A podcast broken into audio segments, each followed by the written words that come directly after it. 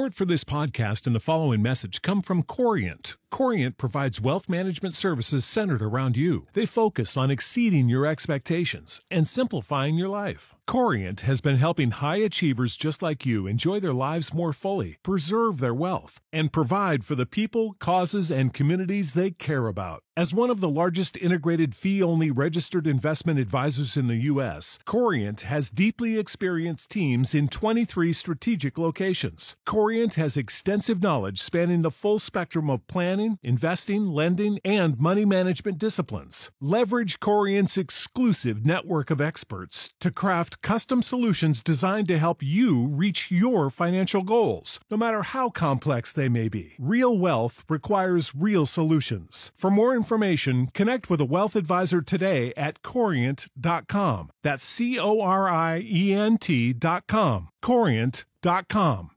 Earlier this year, my four year old high end refrigerator stopped working. A technician came out, told us it was the compressor. And the warranty, guess what, had just expired. So while we waited for a part and time for the tech to fit us into his schedule, we kept some of our food cold for three weeks in our 50 year old refrigerator in the garage. And it was then that I knew for a fact that electronics are built with death dates. My belief was backed up by an article in the Washington Post. So I quickly reached out to the Post's technology columnist, Geoffrey A. Fowler, out of San Francisco. And you will find his work as part of the We the Users series from the Help Desk, the Post's personal technology destination. Good morning, Geoffrey. Thanks for joining me on Lincoln Live. Good morning. Thanks for having me. You heard my story of woe. How did you get introduced enough with enough interest to write a couple of articles about it? Yeah, well, um, a couple of years ago, I got these nifty new headphones called AirPods. Mm-hmm. Uh, these are made by Apple, and they're actually pretty cool. You just pop them in your ears, and there's no cable or anything. And I thought these are great. These are, and they turned out to be Apple's most popular, most successful new product in years. Then, after about two years passed, I started noticing that I could wear them for maybe 30 minutes or less, and then I would start hearing this little sound in them to indicate that the battery was dead. And then every day I wore them some more, the battery kept getting closer and closer to hearing that sound. So I went to the Apple store and I said, Hey, uh, looks like the battery in my AirPods is uh, no good. Can you fix it? And can you replace the battery? And the store said, No, we can't replace the battery in these, but we'll sell you some new ones.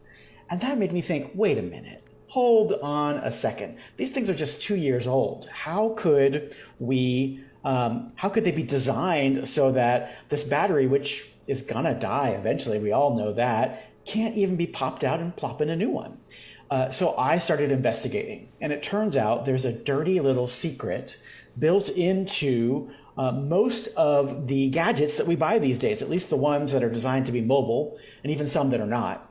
They all have these lithium batteries in them, which means that we can recharge them, which is great. But it also means that they are built with death dates. That means there's going to come a point when that lithium battery is not going to work anymore. And the question is, what are you supposed to do then?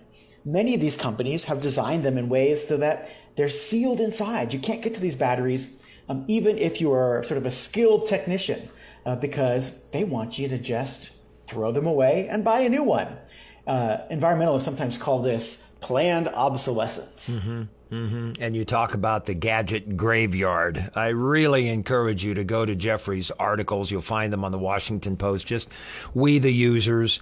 It's a series that will be very relatable to anybody with with electronics.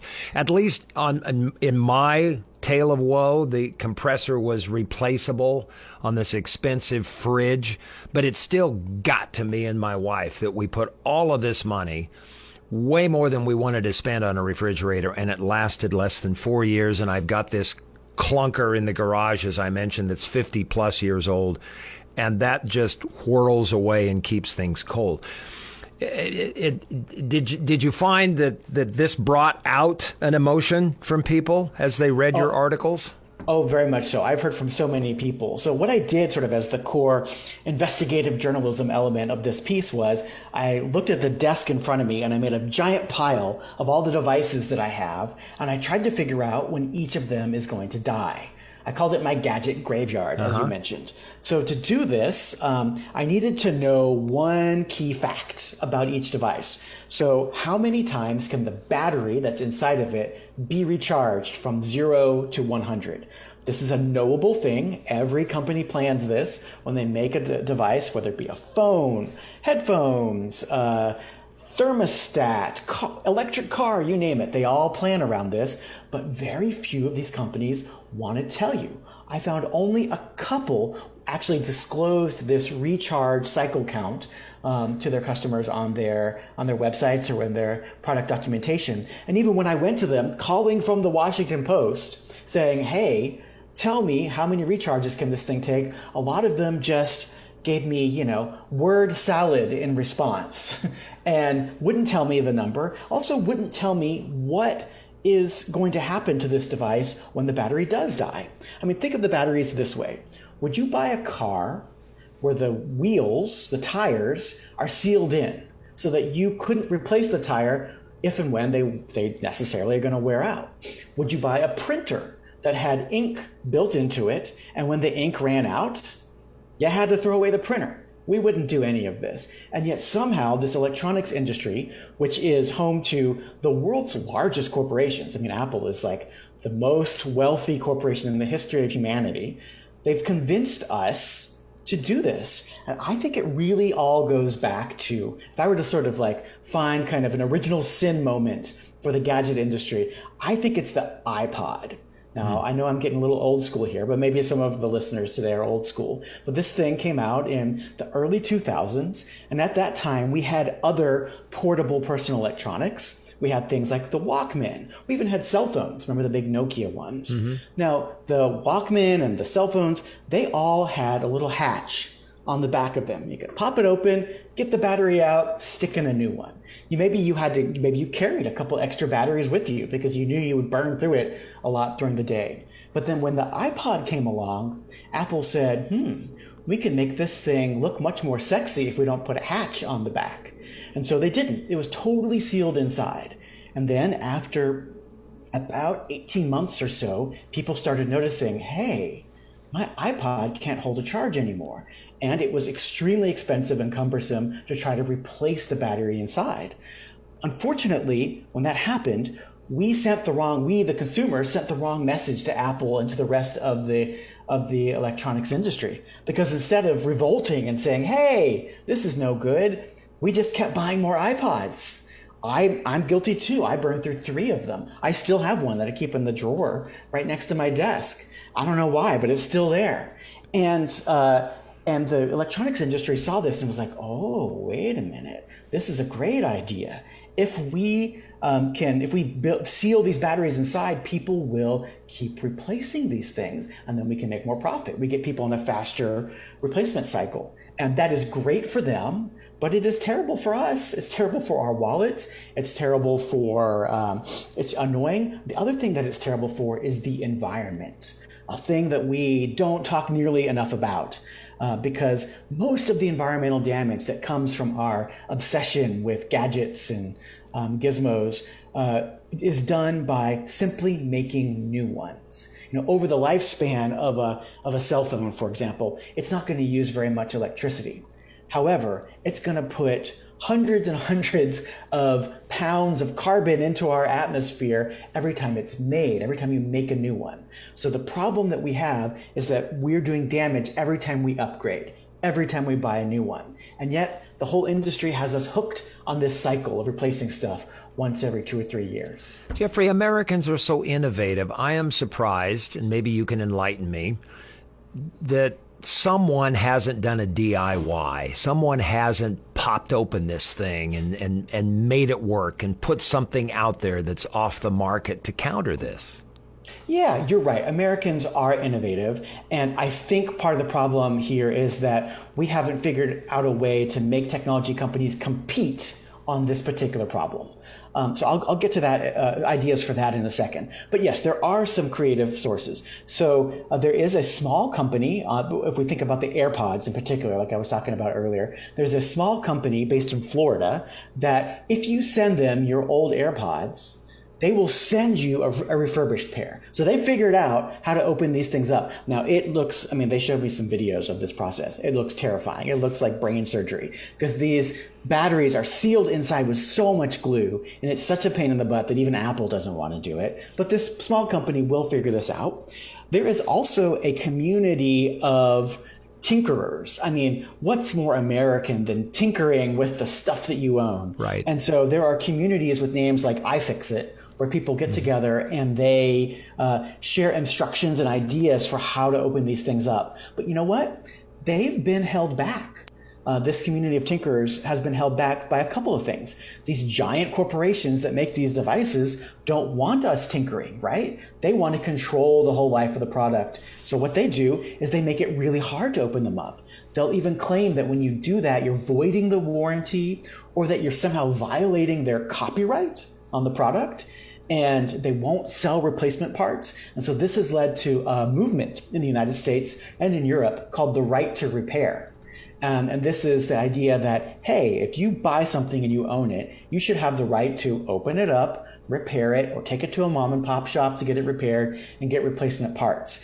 And the good news is that movement had just uh, sort of scored its biggest win in the United States. The state of New York uh, the legislature there passed a law that would give us the right to repair. It's still waiting um, to be signed by its governor, uh, by New York's governor. But if she does, then it's pretty much going to become the law of the land in the U.S., and we're going to be in a much better situation. But I think where we need to get with this is companies need to start competing with each other on how to make the make devices that can most be repaired. I mean, right now, when you're sort of shopping for things, you know, they tout all sorts of things. They tout, oh, this gadget, you know, is the slimmest, or this one is the shiniest, or has the most memory, or whatnot.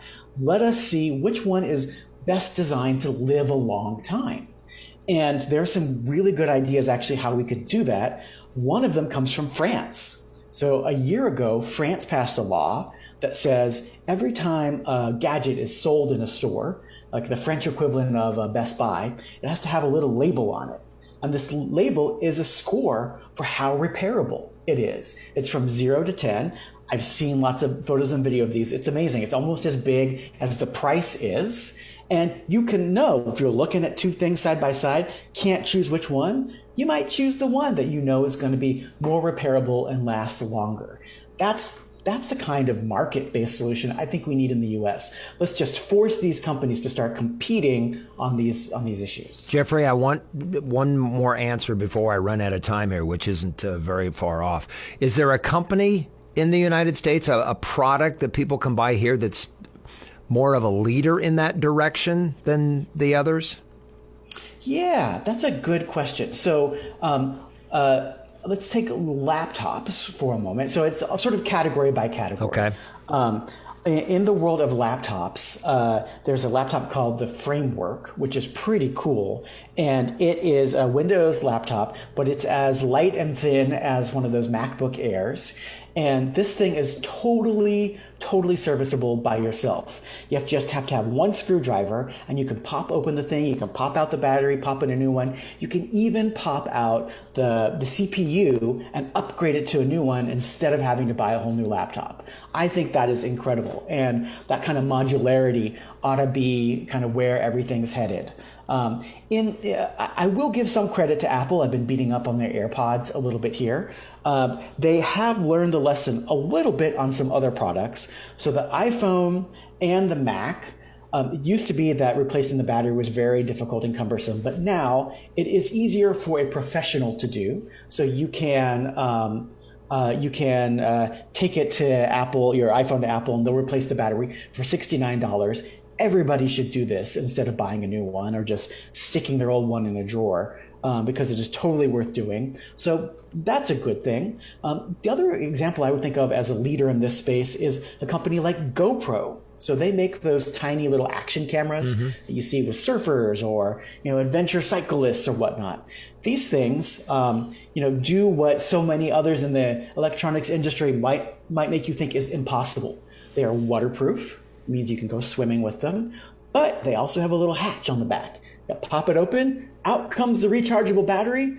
You can stick in a new one anytime you want, seal it back up, you're good to go. More devices should be built like that. How what is the best way for listeners to become readers of your articles on this subject? Uh, so uh, I publish regularly in the Washington Post, and we've got a whole team of folks uh, who, like me, are really jazzed up by trying to make uh, consumer electronics and the internet work better for us. And we publish our stories in the technology section of the Post and also uh, uh a section we call Help Desk, where mm-hmm. we are constantly trying to sort of uh, advocate for consumers and also answer people's questions. So if you've got uh, some some tech uh, challenges that you think others might face as well, um, email us at yourhelpdesk at washpost.com and maybe we'll try to answer it. The articles that got my attention came from August 2nd, focusing on irreplaceable batteries, written by Geoffrey A. Fowler, technician columnist for The Post. Geoffrey, thank you very much for your time. You bet. Thanks, everybody, for being here on Lincoln Live.